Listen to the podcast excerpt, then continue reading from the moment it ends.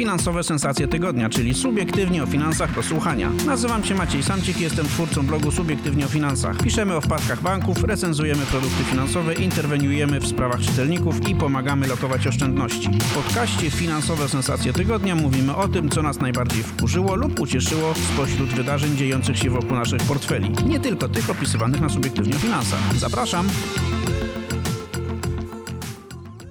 Witam Was serdecznie w kolejnym odcinku podcastu Finansowe Sensacje Tygodnia. Dzisiaj będzie motoryzacyjnie, bo w ramach e, akcji edukacyjnej e, Odpowiedzialne Finanse jest e, ze mną pan Radosław Kitala z firmy Arval, która jest częścią grupy BNP Paribas, naszego partnera w akcji Odpowiedzialne Finanse.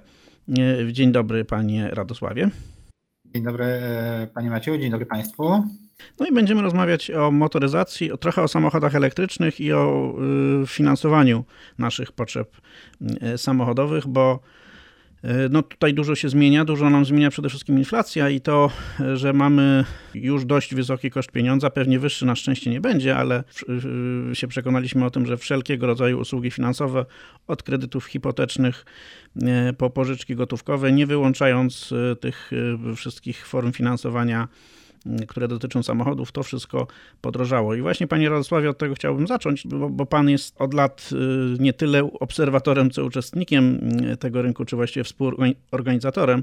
Co, co wysoka inflacja i podwyżki stóp procentowych y, zmieniły na rynku leasingu? Czy w jakiś sposób zmieniły się preferencje przedsiębiorców, którzy przychodzą po leasing, czy ten popyt jest mniejszy, większy, czy on się jakoś zmienił, on y, przesterował w kierunku jakiegoś innego rodzaju samochodów i jak to wygląda?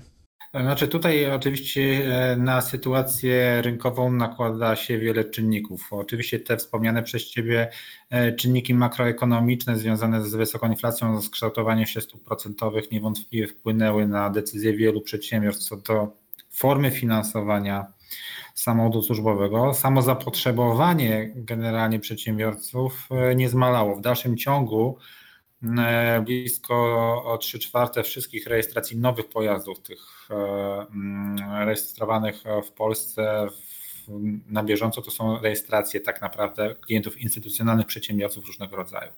To, co się zmieniło i to, co my obserwujemy jako branża, to rzeczywiście zmiana formy finansowania mm, zakupu czy też pozyskania samochodów do celów e, przedsiębiorstwa.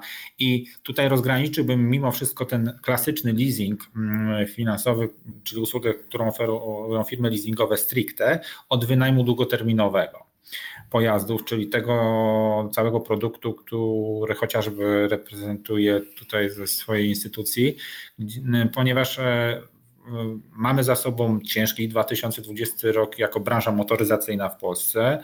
Nastąpił kolejny spadek kilkunastoprocentowy liczby rejestracji w stosunku do roku 2021 roku. Natomiast jeśli chodzi o formę finansowania, no to wynajem długoterminowy, zgodnie z danymi publikowanymi na początku tego roku przez Polskie Stowarzyszenie, mm, Polski Związek Wynajmu Długoterminowego i Leasingu Pojazdów pokazuje, że ten wzrost w naszej branży był dwucyfrowy i przekroczył 10%. Czyli zaraz, zaraz, wróciliśmy. Czy, czy to jest tak, że, że, że klienci y, wybierają częściej wynajem długoterminowy niż leasing? Dokładnie. W tym momencie co czwarty samochód y, jakby rejestrowany w Polsce trafia do klientów poprzez wynajem długoterminowy pojazdów. I to jest dosyć istotna zmiana, bo jeszcze rok temu był to co piąty samochód, czyli coraz większy jest jak gdyby udział wynajmu długoterminowego, jeśli chodzi o formę finansowania. Mm, dzieje się to z wielu powodów. No, jest ta przewidywalność mimo wszystko kosztów, e, ochrona jak gdyby przed dalszym wzrostem stóp procentowych, bo to są w stanie firmy mm, wynajmu długoterminowego jak najbardziej zaoferować swoim e, klientom, no ale przede wszystkim klienci dojrzeli już w Polsce do tego, żeby korzystać z pełnej obsługi też pozafinansowej, czyli serwisowej, ubezpieczenia, serwisu opon, które zapewnia produkt, który my oferujemy na rynku. I to jest pokłosie też dodatkowych, jak gdyby zdjęcia ze sobie pewnych kosztów i odpowiedzialności dodatkowych i zagwarantowania jak gdyby przewidywalności tego budżetu na samochody służbowe w przyszłości. Czyli Polacy są, czy polscy przedsiębiorcy są w stanie zrezygnować z tej opcji dojścia do własności, czy no, takiej możliwości, tak? Bo właściwie tą główną cechą leasingu jest to, że to auto, jak już się płaci te raty przez 2 czy 3 czy ileś tam lat, to potem się, można to auto wykupić na własność i z tego rezygnują na rzecz tych korzyści, które są związane z, z wygodą eksploatacji, tak? Czyli no, w odróżnieniu od leasingu przy wynajmie długoterminowym w zasadzie ja się nie muszę sam y, stresować kwestiami takimi jak na przykład ubezpieczenie czy serwis, bo to wszystko właściwie jest w pakiecie. No zdecydowanie tak e, i tutaj widzimy e, kolejny jak gdyby taki rok i trend utrzymujący się, wręcz ulegający wzmocnieniu w stosunku do, do, do tego, co mieliśmy chociażby w ubiegłym roku, czy też roku też pandemicznym. Tak? Porozmawiajmy chwilę o, dostępności samochodów, bo mm, to, to, to, był taki problem, który wykwitł w erze pandemii i potem w zasadzie został przedłużony przez wysoką inflację, wojnę i wysokie ceny surowców. Czy nadal są problemy z dostępnością samochodów? No, z punktu widzenia oczywiście takiego klienta leasingowo-najmowego, czy, czy, czy, czy, jak pójdę do Was, czy do jakiejkolwiek innej firmy, która się tym zajmuje, to no, e, pokażecie mi paluszkiem dwa dostępne samochody, a na resztę muszę czekać rok, czy to już tak teraz nie wygląda?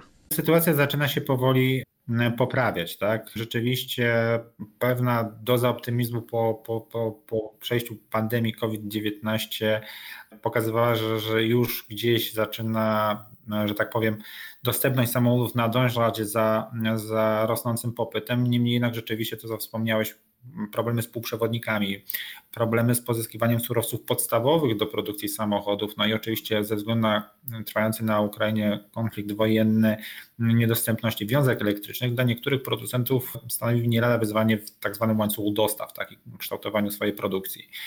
I rzeczywiście to, co my obserwujemy i to, co śledzimy, e, jeśli chodzi o to, co się dzieje nie tylko w Polsce, jak i w Europie, to to, że niektórzy producenci zaczynają sobie z tymi wyzwaniami radzić raz lepiej, raz gorzej. I rzeczywiście skraca się ten okres oczekiwania na samochody. Obecnie no, widzimy, że to jest w okolicach 10 miesięcy od momentu złożenia zamówienia, ale tu mówimy o pewnego rodzaju średnim okresie oczekiwania na zamówiony samochód. Tak?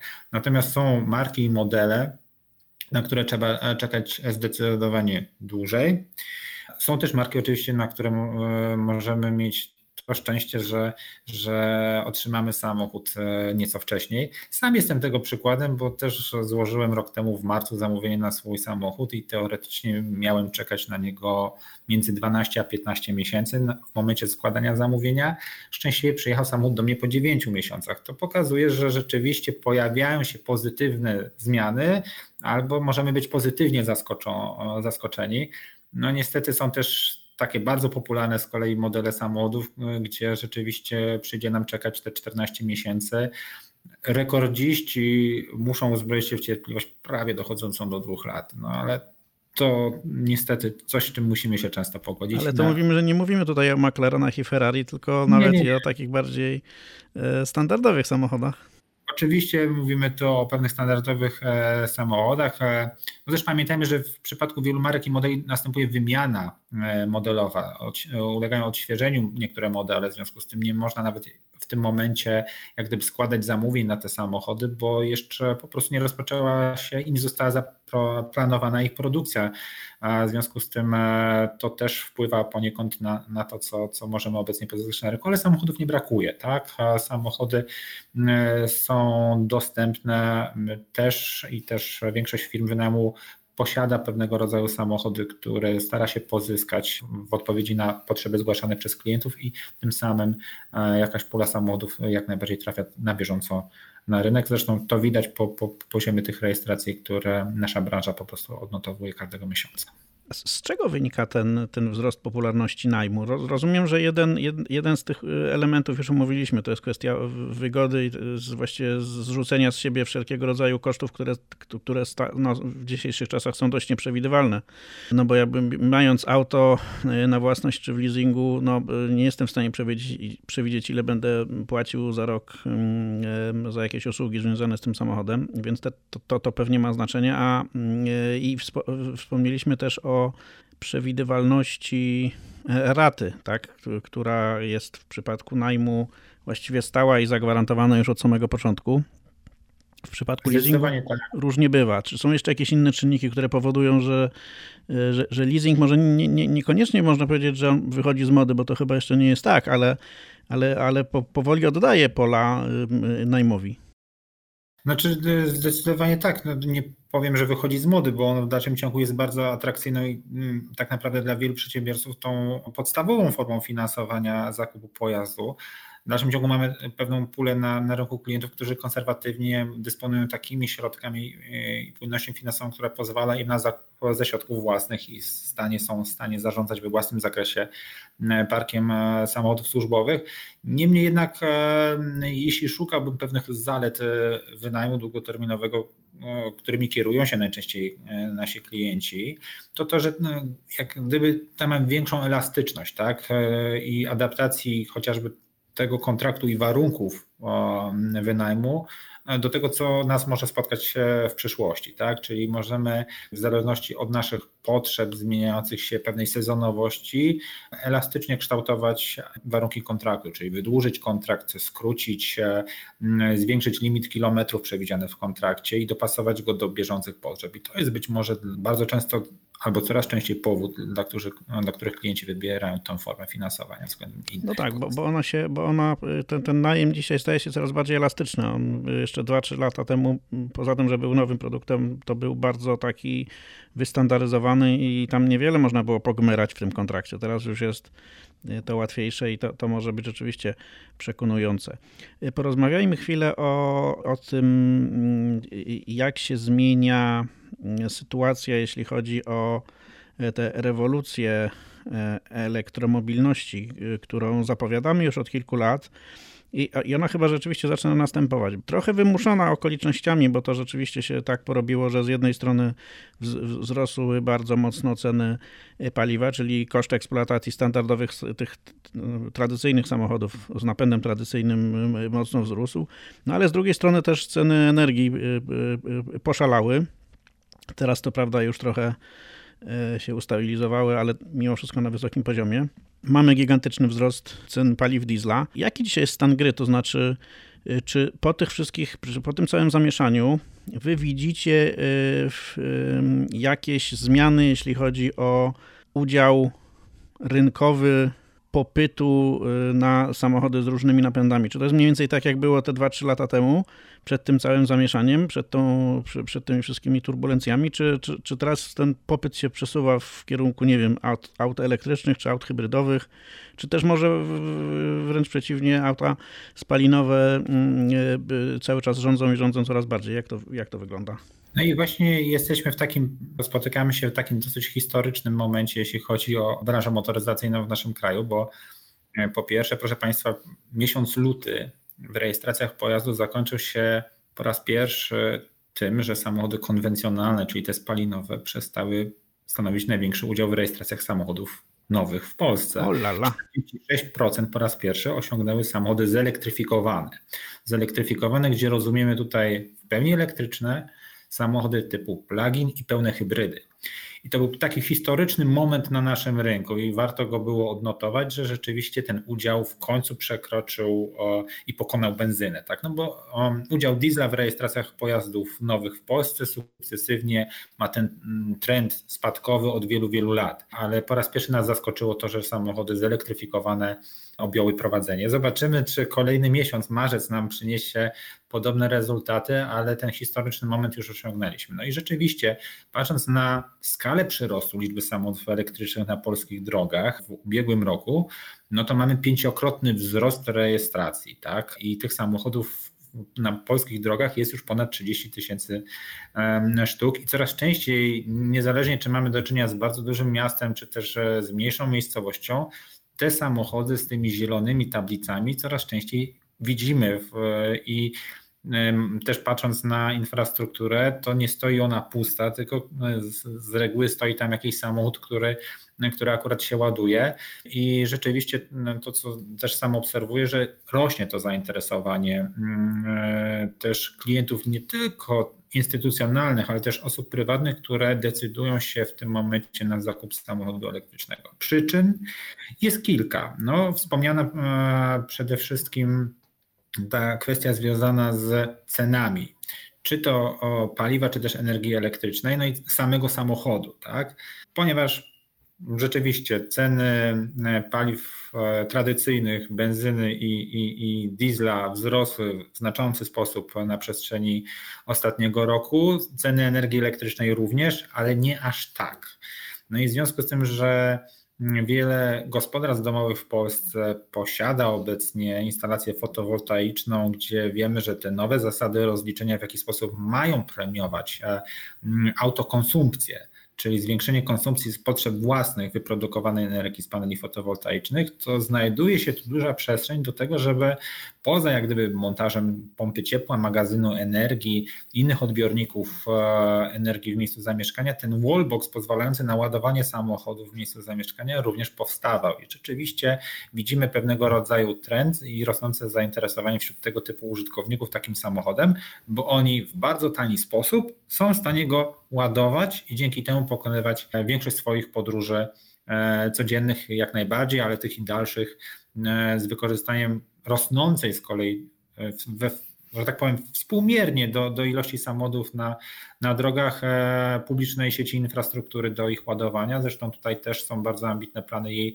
dalszego rozwoju i ta dynamika również jest obserwowana. No, biorąc pod uwagę tę, tę sytuację y, dotyczącą rozwoju prosumentów, czy liczby, wzrostu liczby, prosumentów w Polsce, to właściwie ten pierwszy milion samochodów elektrycznych to powinniśmy y, osiągnąć z palcem w nosie, tak? Bo jeśli mamy ponad milion sto tysięcy, czy nawet niektórzy mówią milion dwieście tysięcy prosumentów, czyli ludzi, którzy mają na swoich y, dachach panele fotowoltaiczne, no to w zasadzie każdy, każda z takich osób y, ma dostęp do darmowego, do darmowej energii, czyli darmowego paliwa do samochodu elektrycznego, czyli z ich punktu widzenia zakup takiego pełnego elektryka no, powinien być przynajmniej mocno rozważany. Tak, staje się coraz bardziej mocno rozważany. No z tym optymistycznym minionem aut, to to musimy na polskich drogach trochę poczekać. Na razie jest 30 tysięcy.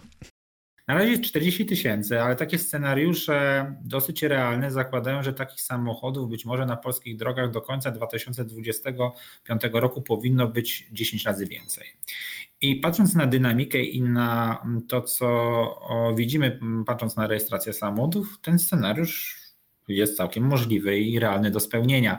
W związku z tym tu widzimy, widzimy, że w dalszym ciągu udział jest relatywnie niewielki w stosunku do tego, że, że tych samochodów dalej nie ma tyle, e, jeśli chodzi o to, co sobie powiedzieliśmy przed chwilą, bo samo, samochodów osobowych na polskich drogach jest około 18 milionów mniej więcej, no te 30 tysięcy to jest kropla w dalszym ciągu w morzu że tak powiem, e, potrzeb i możliwości polskiego rynku, jeśli chodzi o wchłanianie nowych technologii.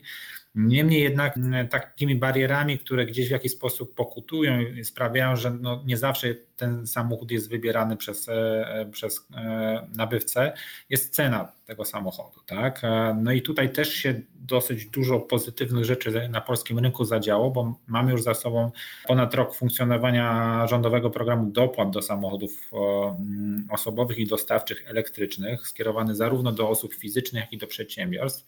I cieszy się on e, ogromną popularnością i kolejne transze środków są przeznaczane na ten cel, żeby wspierać zakup samochodu elektrycznego. Dzięki tym dotacjom, zarówno w samochodach osobowych i dostawczych, zaczynamy zbliżać, jak gdyby w wielu segmentach cenę zakupu, tą transakcyjną samochodu elektrycznego do samochodu spalinowego. Jaką część, I... do, jaką część ceny samochodu elektrycznego można odzyskać e, w ramach dotacji? Mówimy o tych trochę tań, o tych no, tanich samochodach, czy tań, tańszych, tak? relatywnie tańszych, bo tylko one się na tę dotację łapią.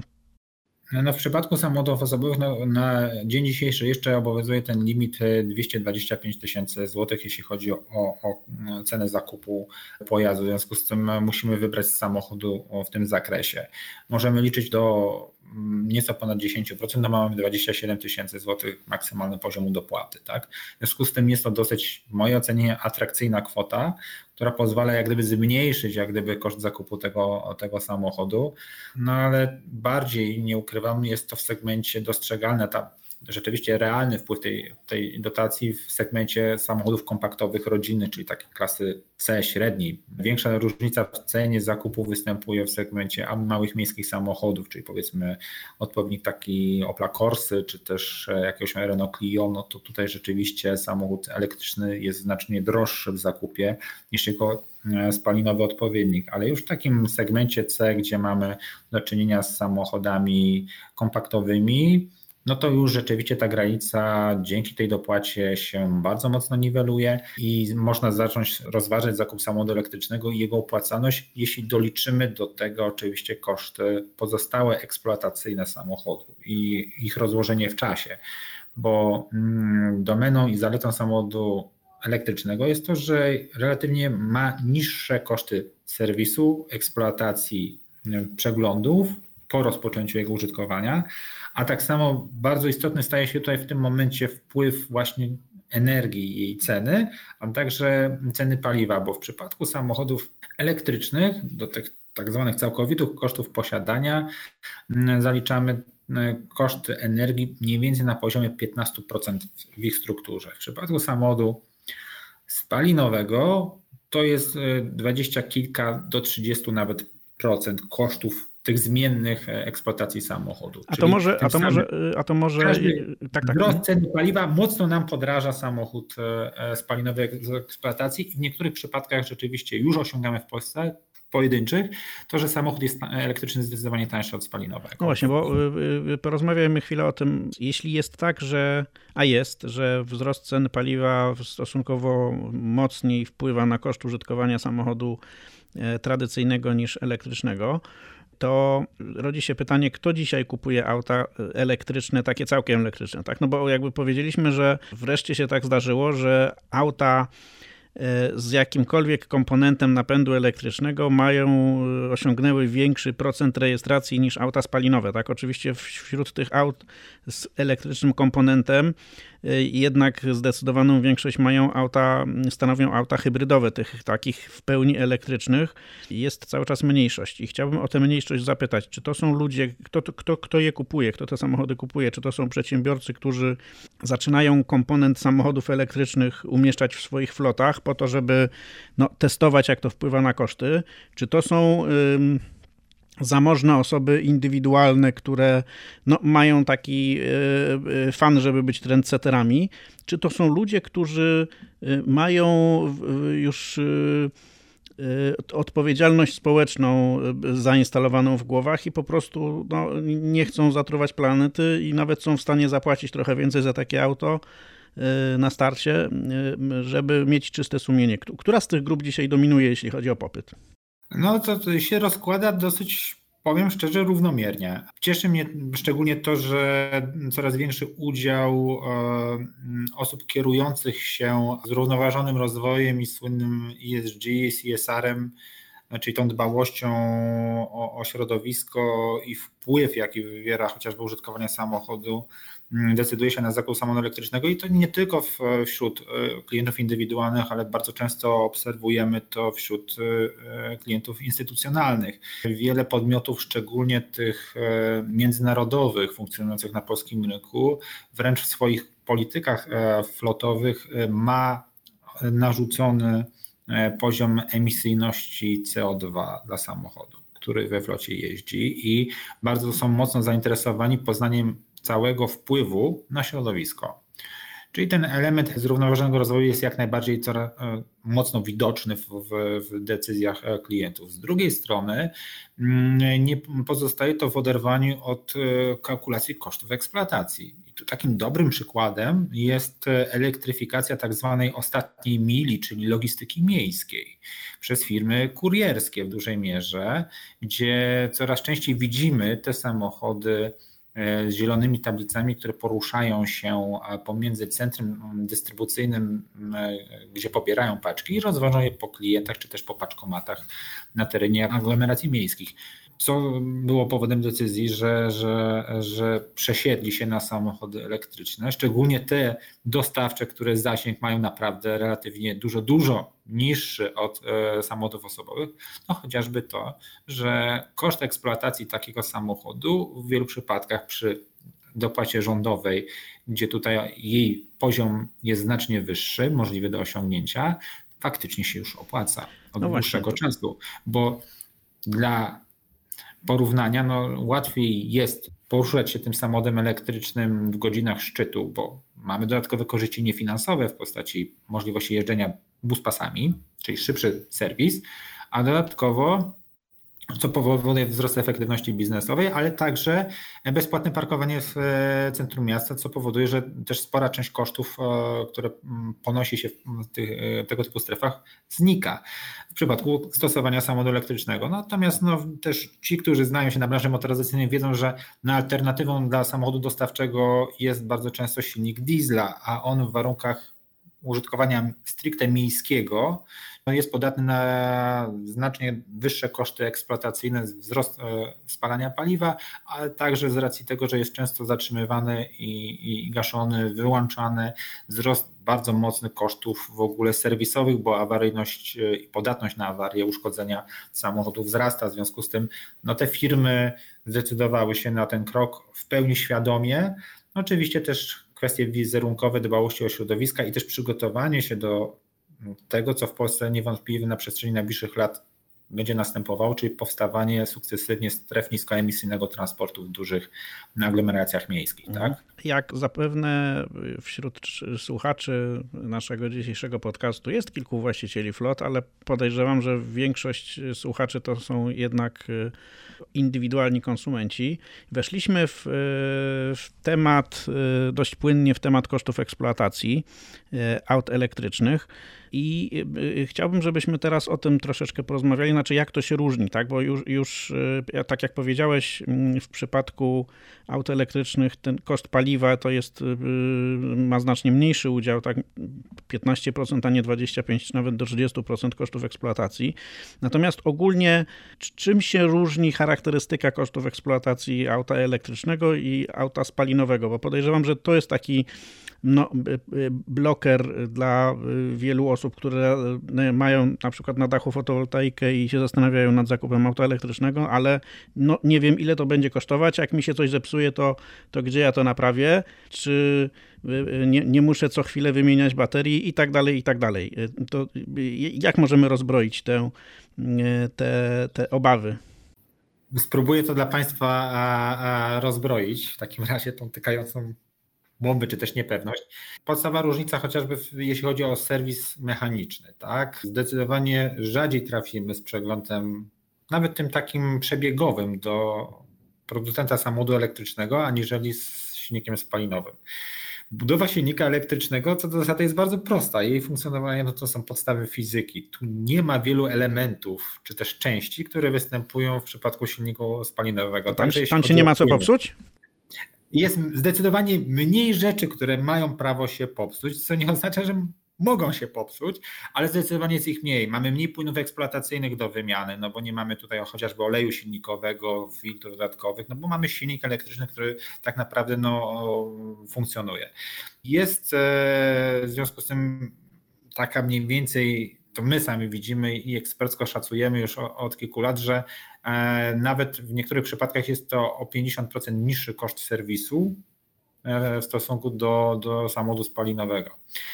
Kolejna rzecz jest taka, że rzeczywiście zmiana jest w sposobie jak gdyby eksploatacji, czyli no ten czas ładowania i miejsce ładowania pojazdu wpływa niewątpliwie na ten koszt związany z eksploatacją. Tak?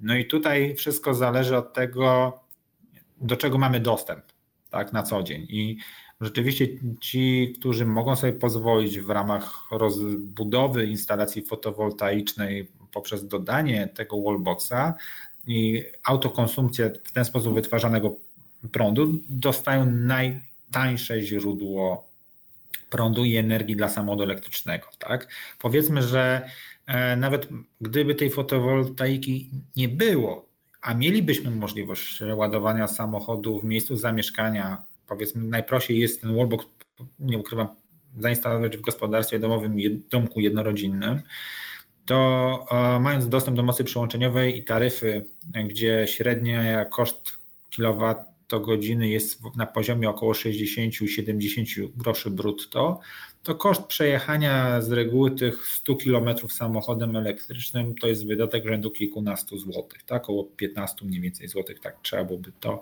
mm, szacować. Kiedy nie mamy możliwości naładowania samochodów w miejscu zamieszkania, ale pojawia się nam możliwość wykorzystania nawet dla celów prywatnych infrastruktury, którą coraz częściej tworzą firmy, przedsiębiorcy dla swoich pracowników, też mając na myśli rozwój swojej floty, to tutaj mamy do czynienia z taryfami firmowymi, czyli tymi taryfami co? One są już z reguły minimum te dwa razy droższe, czasami więcej od taryfy dla, dla gospodarstwa domowego. W związku z tym powiedzmy, że dwukrotnie rośnie nam koszt przejechania w ten sposób 100 km, tak? czyli około 30 zł e, już nam się pojawia.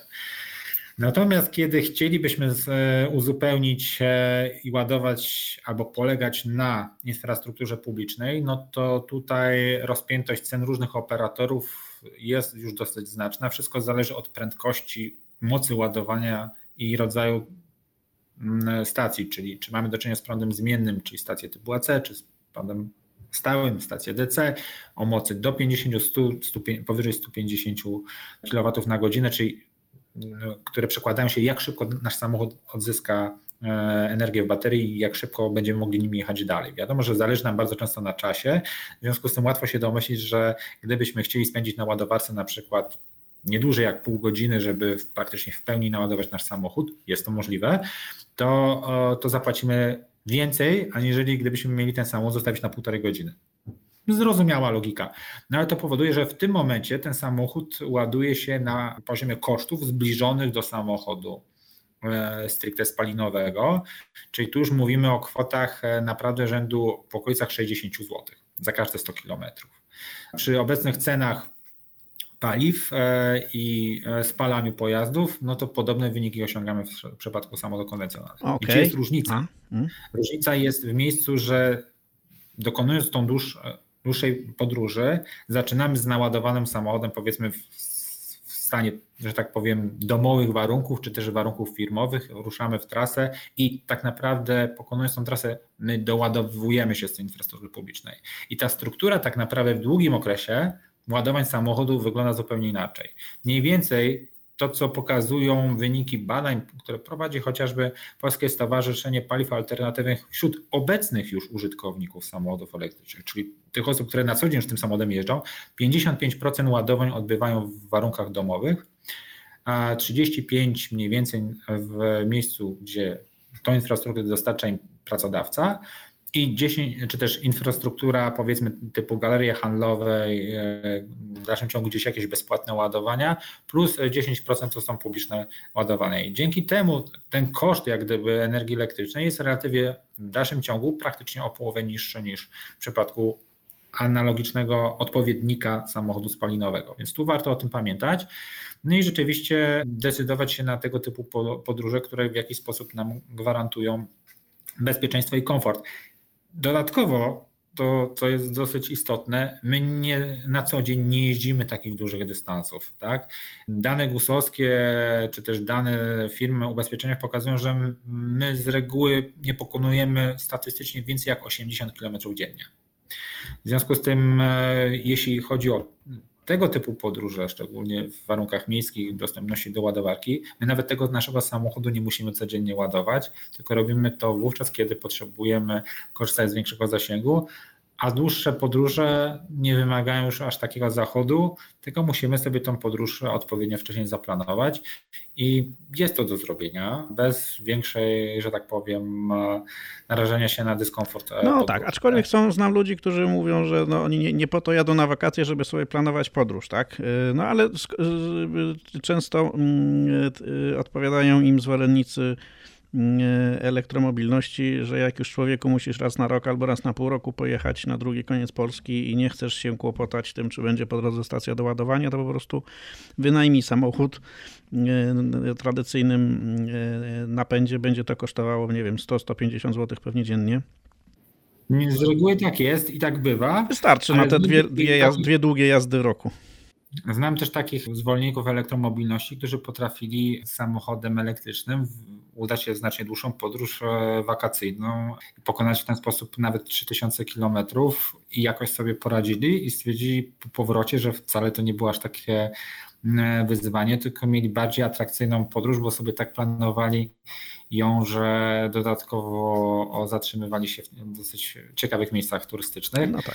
Więc tacy, którzy lubią tego typu wyzwanie, wiadomo, że to nie jest dla każdego. Ja też nie ukrywam, że pewnie ceniłbym sobie komfort, że jakiś problem jest zdjęty z mojej głowy i mam pewność, że za każdym razem dojadę do, do miejsca podróży, ale sam też się przekonałem e, w, w, ostatnim czasie, że rzeczywiście nawet podróżując tym samochodem elektrycznym, ja naprawdę nie odczuwam już e, większych różnic e, w stosunku do samochodu spalinowego i też odważyłbym się na, na podobną rzecz, czyli bym pojechał nawet te parę tysięcy kilometrów, bo w dzisiejszych czasach to nie jest aż takie trudne, żeby ten samochód naprawdę naładować. Zdarzają się różne przypadki, różne ciekawe historie, poznaje się też e, użytkowników przy tych e, stacjach ładowania, z którymi się wymienia opiniami. Więc gdzieś co jakiś czas można usłyszeć o jakichś tam trudnych przejściach, ale z reguły tych zwolników jest coraz więcej. No, poświadcza o tym, ile tych samochodów się pojawia na naszym rynku. I niewątpliwie e, zdecydowanie w najbliższych latach będzie ich coraz więcej no bo gdzieś tam mamy już zarysowane te granice, kiedy to nie będzie można już zarejestrować innego samochodu nowego niż ten zeroemisyjny. Czy to będzie samochód elektryczny, czy wodorowy, to, to jeszcze nam te najbliższe no 12 lat do tego magicznego 2035 roku zostało, ale już takie wyzwanie przed nami jest dużo wcześniej postawione, czyli 2030 rok, gdzie nowe normy WLTP, czyli te mówiące o emisyjności średniej samochodu na europejskich e, drogach, no, mają osiągnąć znacznie niższe wartości i sami producenci samochodów tak naprawdę bardzo często określają datę graniczną, kiedy w ich gamie produktowej w ofercie zabraknie już wręcz samochodów spalinowych, albo kiedy będą się pojawiały już tylko i wyłącznie samochody elektryczne i nie jest to 2035 rok, tylko ta zmiana nastąpi dużo, dużo, dużo wcześniej i do tej zmiany, no tak już nam pozostaje w niektórych przypadkach niespełna 5 lat. Myślę, że firmy finansujące użytkowanie samochodów też się troszeczkę nie mogą tego momentu doczekać, bo jednak patrząc na to, że te auta elektryczne są dużo droższe od y, aut y, tradycyjnych, to pewnie będzie większy udział osób, które nie będą mogły sobie pozwolić na zakup takiego samochodu, albo po prostu nie będą chciały, tylko będą go y, finansowały właśnie za pomocą leasingu czy, czy, czy, czy wynajmu. Ja chciałbym jeszcze na moment wrócić do tego bilansu, o którym sobie rozmawialiśmy bo mm, tam jeszcze brakuje jednego ostatniego e, e, elementu i chciałbym, żebyśmy o nim porozmawiali. Powiedzieliśmy sobie, że auto elektryczne jest e, o te kilkadziesiąt tysięcy albo kilkanaście, ale raczej kilkadziesiąt, małe kilkadziesiąt tysięcy mm, droższe od auta tradycyjnego na starcie przy zakupie plus oczywiście czasem koszt finansowania.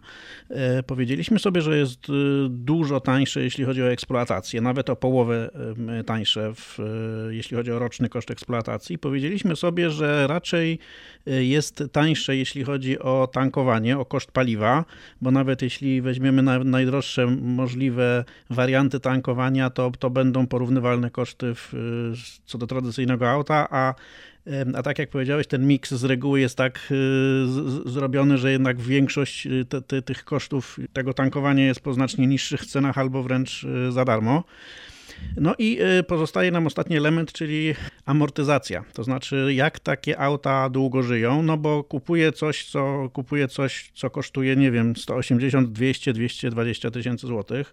Jest o kilkadziesiąt tysięcy droższe. I o ile w przypadku niż tradycyjne auto, w przypadku tradycyjnego auta wiem, że ono, jak będę o nie dbał, no to pojeździ 20 lat.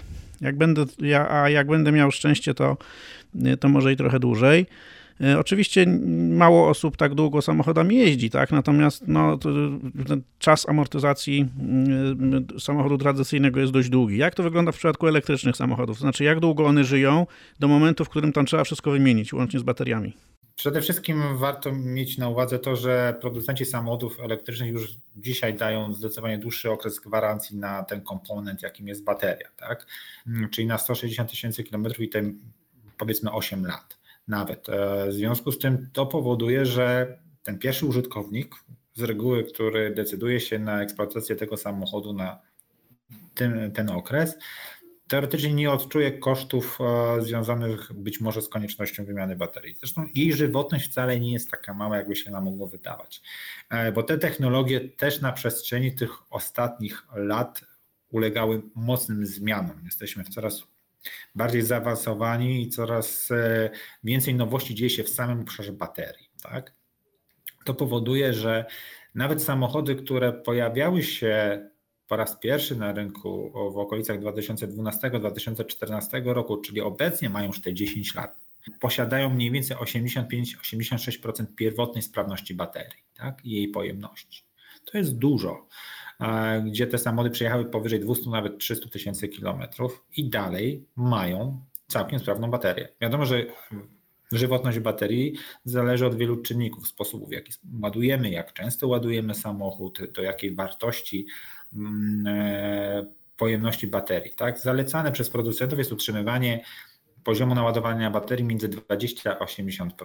To tak jak w przypadku telefonu komórkowego, chociażby dobre porównanie. Tam z reguły też nie jest zalecane obecnie przez producentów, żeby ten ładować telefon do 100% pojemności baterii.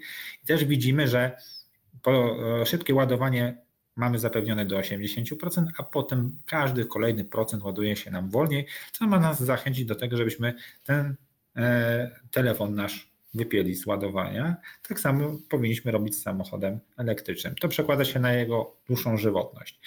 E, zresztą też e, trzeba zwrócić uwagę, że na przestrzeni tych 10 lat znacząco spadł koszt jak gdyby pojedynczej celi tej baterii, czyli koszt w ogóle samej baterii, która rzeczywiście kiedyś stanowiła praktycznie mm, znaczną część wartości samochodu elektrycznego. To się nam mocno zmieniło ale przełożyło się na wzrost pojemności całej baterii, czyli w tej samej cenie mamy dwa razy większą baterię niż jeszcze 5-6 lat temu. Tak?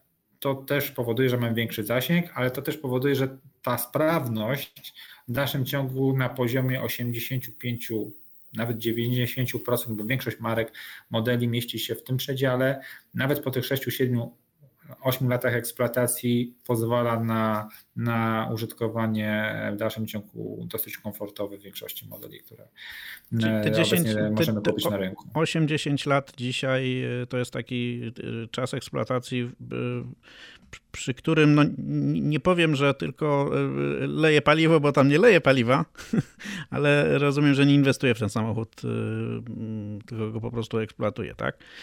E, dobra, to jeszcze o, o, ostatnią rzecz chciałbym, żebyśmy e, poruszyli, e, czyli klimat. Czy przypadkiem nie jest tak, że Polska nie za bardzo nadaje się do samochodów elektrycznych ze względu na to, że niestety występuje u nas taka pora roku jak zima? No i są, są dwa zarzuty do samochodów elektrycznych zimą. Po pierwsze, że za, jak do niego wsiądę, to zanim będę mógł nim odjechać, to muszę tam dłuższą chwilę poczekać, albo wręcz bardzo długą chwilę. E, zanim to auto będzie zdolne do jazdy. I, i drugi zarzut ta, taki, że mm, no, jeśli to auto trochę postoi w mrozie, no bo nie każdy ma, e, ma garaż, e, to sprawność tej baterii dość mocno spada i zamiast przejechać 300 km przejedziemy na przykład 200 albo 150.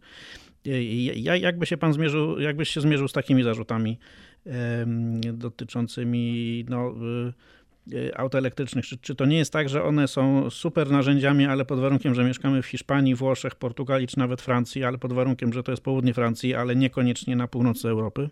No niewątpliwie e, czynniki atmosferyczne i warunki klimatyczne no, mają wpływ na eksploatację samochodu elektrycznego.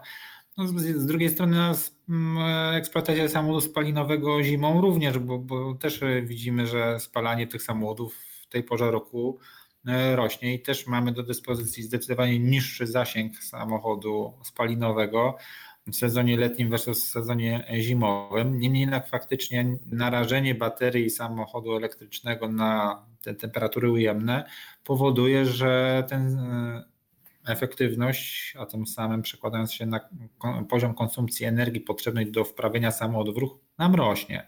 Szczególnie, że no, musimy korzystać z dodatkowych odbiorników energii, żeby ten samochód dogrzać i, i w ten sposób podróżować. Producenci mają na to różne rozwiązania, między innymi to, że można mieć w wyposażeniu samochodu podgrzewaną kierownicę, podgrzewane fotele kierowcy pasażera, które nie pobierają na tyle energii elektrycznej, żeby zmniejszać nam zasięg samochodu, ale pozwalają w dalszym ciągu na wysoki komfort podróży.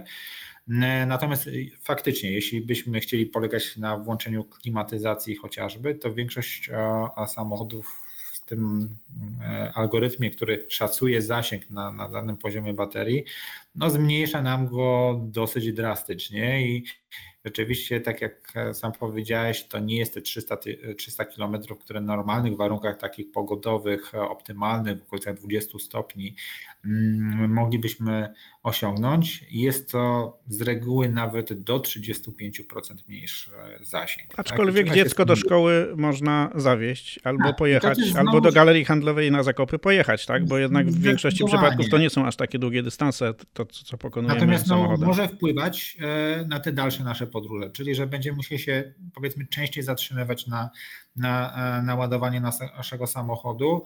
Raczej aż takiej przykrej niespodzianki, że przejdziemy rano i samochód e, będzie rozładowany. To jeszcze z takim zdarzeniem się w, w warunkach realnego życia nie spotkałem.